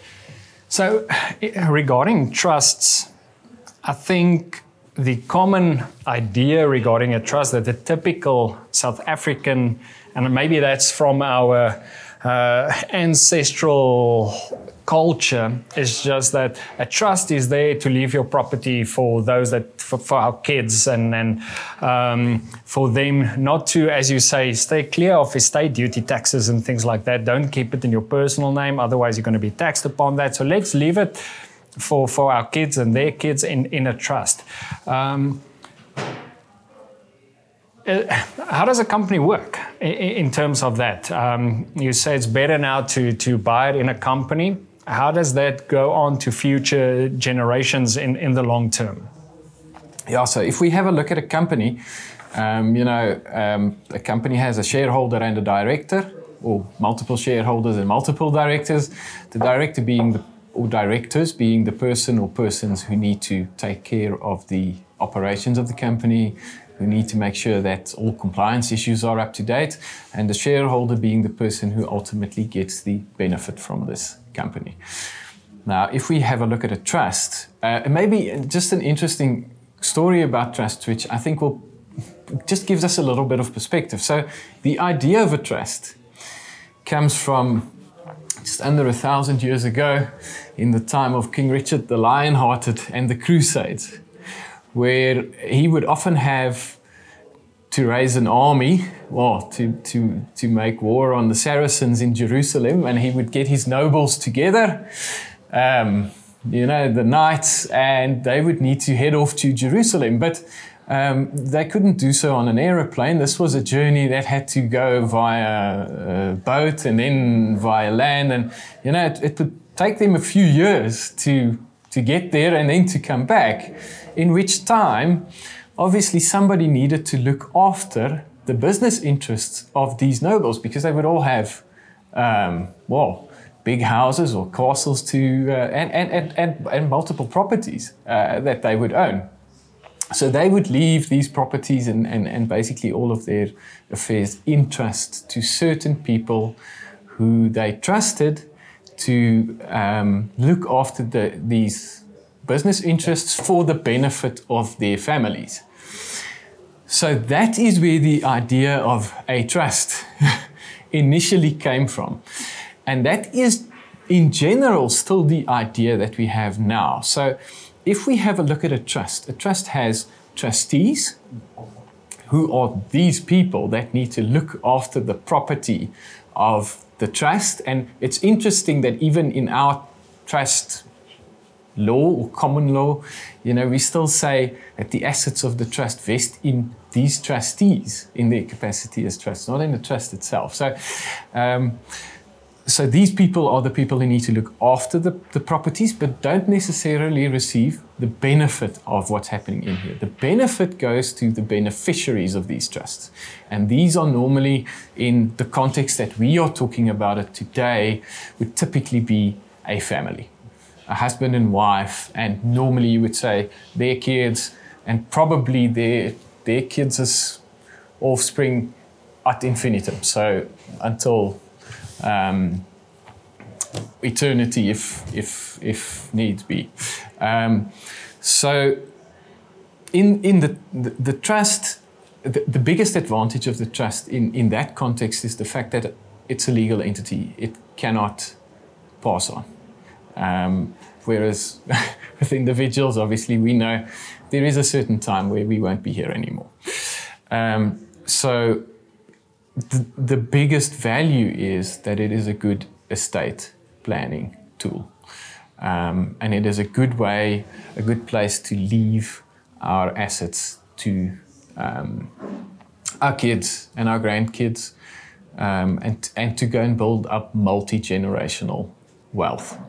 And, um, and this is not the topic of today, but if you know you are a young couple, you haven't, you haven't got kids or you've maybe just got kids, um, then it's also a very useful tool to leave your estate to for the benefit of your kids. Because if your kids are minors, they cannot look after the money that is being left to them. It has to be um, parked in a certain uh, an entity, and a trust is the perfect way to do that. So it can actually serve multiple uses at the same time. Uh, that's that's a great point, and I would actually love to get into that, but that's not the scope of, of today whatsoever. Uh, but just as a side note, I mean, you, you alluded or you called it estate planning. And I, I find that people do not plan whatsoever what's going to happen with their estate. People die without a will. They uh, die intestate, which is not not the right way to, to go about it whatsoever. And then, or they just get a simple will, but they've got a vast amount of, of assets and liabilities and, and things, and they didn't do actual estate planning. So it's so important to to firstly just make sure you have a will, and secondly if needs be, if you've got a, a large estate, if you've got a lar- large amount of interests and assets and liabilities, see someone and, and do some estate planning, whether it's an auditor, uh, a, an attorney, or a financial advisor. Make sure he is worth his salt because not all are created equal, and, and make sure those things are in place. Um, and I, there might be some viewers now, we, we've talked uh, about a lot of things.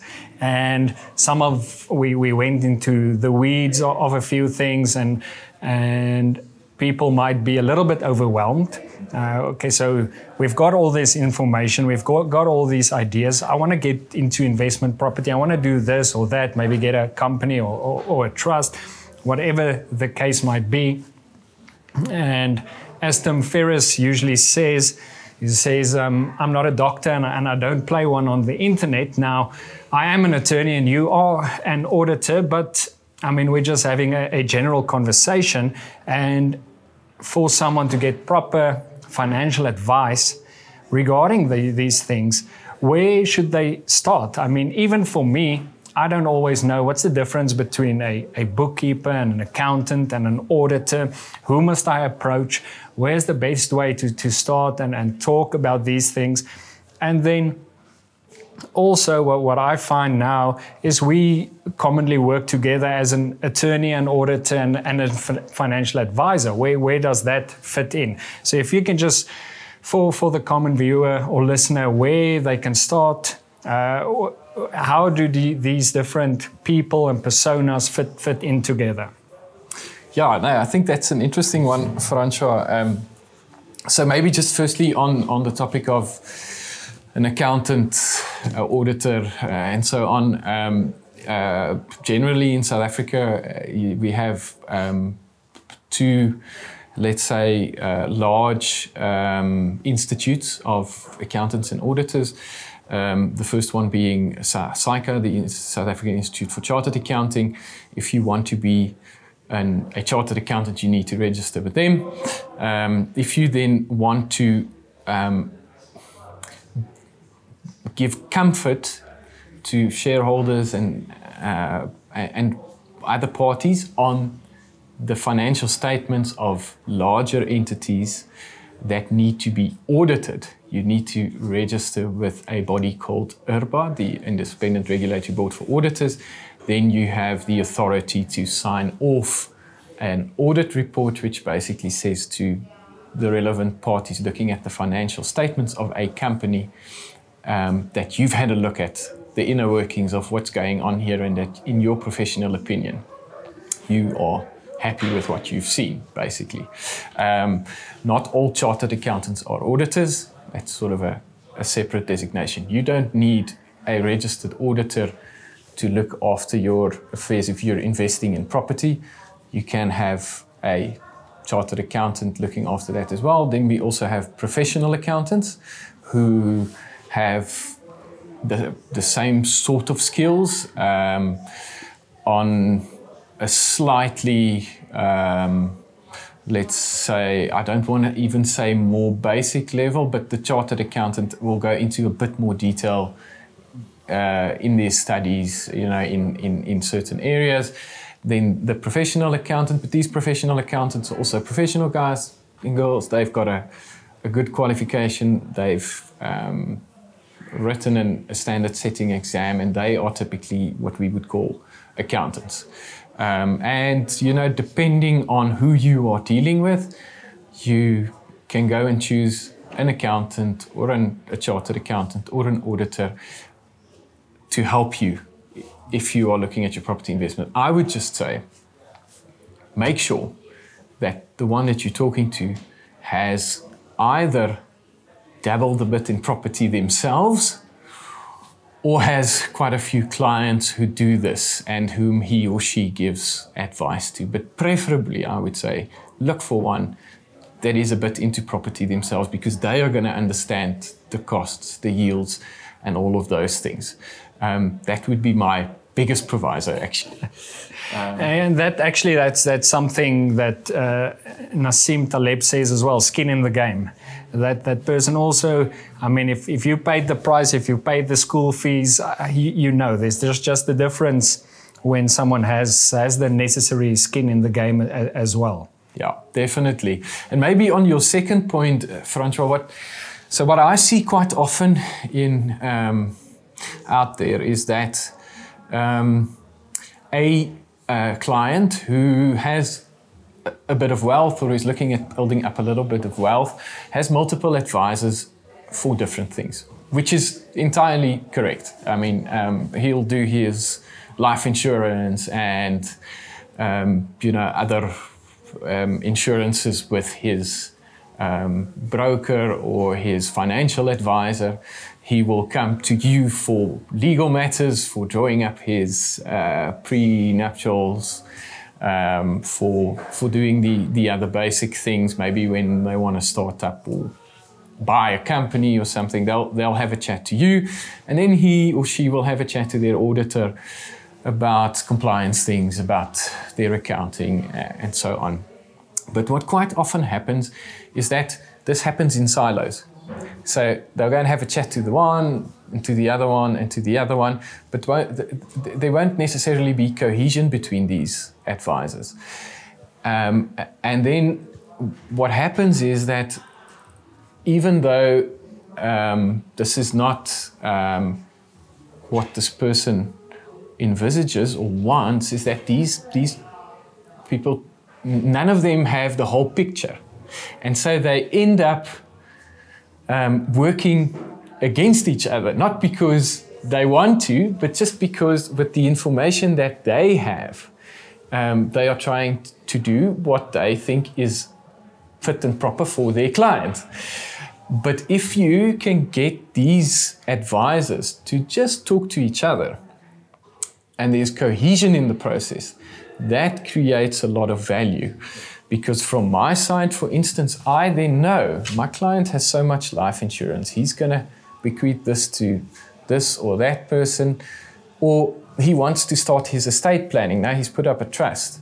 Then I can advise him on what needs to go there, what we can still move, and from a legal, um, you know, point of view as well. So if all all those advisors are pulling in the same direction, it is definitely ultimately the situation that you want to be in because you you are seriously at risk of neutralizing the effect of this advice if this happens in, in silos. Um, that that's a, a, great point, and it makes a lot of sense. And we we heading now in the the final straight of the conversation. And to to wrap this up, I get often I get comments, but okay, we we talk about property and investment in in property on, on most, if not all, of our channels and most of our talks and, and videos are, are about property.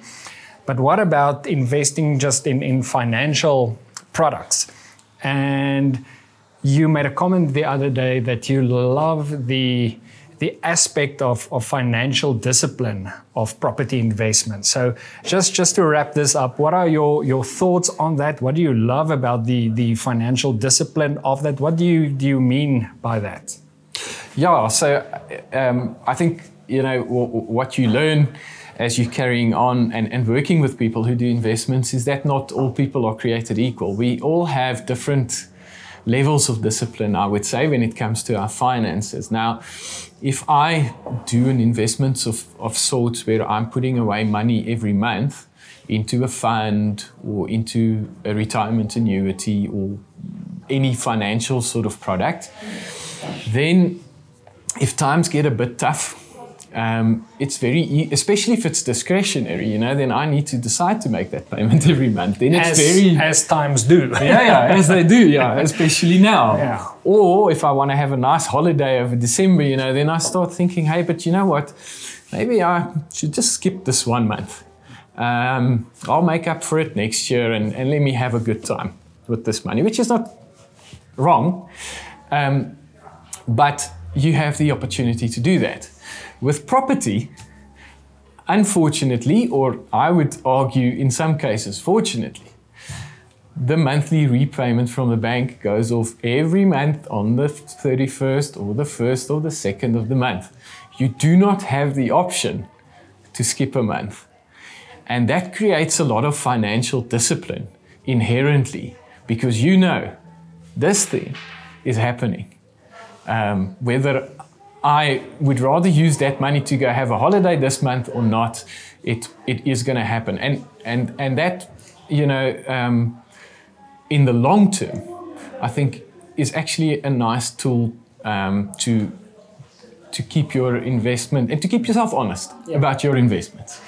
Yeah, that, that's. Uh, I mean, it's an it's an awesome principle. And at the end of the day, um, we and and I can't remember the exact quote now and who said it, but we, we don't rise to the level of our goals. We fall well we, to the level of our systems. And if you've got the systems in place, you know your investments are, are going. And I mean, I've been in that situation as well where times get tough. So what do you do? You, you skip your investment. That's the first place where you think you can, can cut a little bit of fat. Um, so having that financial discipline is, is just so important. Jonathan, this has been an absolute pleasure. Um, I really enjoyed it, loved it. Um, it was so fun talking about all, all these, these principles, and I think we we can go on for, for hours more. And I do believe we'll most probably have a, a version two and a version three where we might get into other concepts as well and maybe look at that not the individual or residential property, but maybe a little bit more in commercial properties, uh, things like that. But that's a whole other conversation uh, whatsoever. Uh, as a last point, is there any ask or want or idea you want to leave with the listeners or viewers? Um, just the last point, and, and then we can wrap it up. Yeah, Franco, firstly, from my side, once again, it's been an absolute privilege to, to be here. Um, yeah, thank you um, for that, and also looking forward to this being the first of, of hopefully many. Um, I think the point that I would like to leave the viewers with is that a lot of what we've spoken about can um, seem a little bit heavy. Um, but I would say don't, don't, don't only look at that. If you have a passion for property, it's something that you like, it's something that gives you a little bit of energy, go for it. Go and buy that first property, do your homework. It doesn't need to be expensive. Just start. It can seem overwhelming at the start, but take it step by step. Talk to a good advisor or to talk to a good agent. Take the first step and go and buy that first residential property, primary residence, or go and buy your first investment property and go and test it out. Awesome. Then, just as a, as a last note, where you can find Jonathan is um, at BKD Auditors on, on Facebook. Um, he is so kind that they'll create a, a, specific email address as well for, for the viewers. Um, if you want to contact contact them regarding this this podcast, it will be property at bkdo.co.za and their website is then obviously as well bkdo.co.za all of which would be in, in the show notes for, for all to see. Um, and then just to, to wrap this up, we just have to add that this podcast is just for general information purposes only and does not constitute the practice of law, financial advice, or services as a financial service provider, including but not limited to the giving of legal or financial advice. Uh, no attorney and or financial advisor and client relationship is formed the use of this information and materials linked to this podcast is at the viewer's own risk. The content on this podcast is not in, intended to be a substitute for pro- professional legal and financial advice. And that is so important. It's just a general chat, and we've shared lots of ideas. But to get into the nitty gritty, obviously, you've got a specific situation, you've got specific finances, your marital reg- regime, and please seek professional advice on those. Please do not disregard or delay in obtaining legal and financial advice from an attorney, financial advisor, or an auditor, depending on and regarding your situation and your finances. Um, it's been an absolute blast, and hope to see you in the next one. These sponsors make our podcast possible. So if you like us, like them. Uh, please go and support them, show your support, like, follow, subscribe on their social media channels. All are linked here in below. Visit their website, and you are more than welcome to contact them if you need their assistance.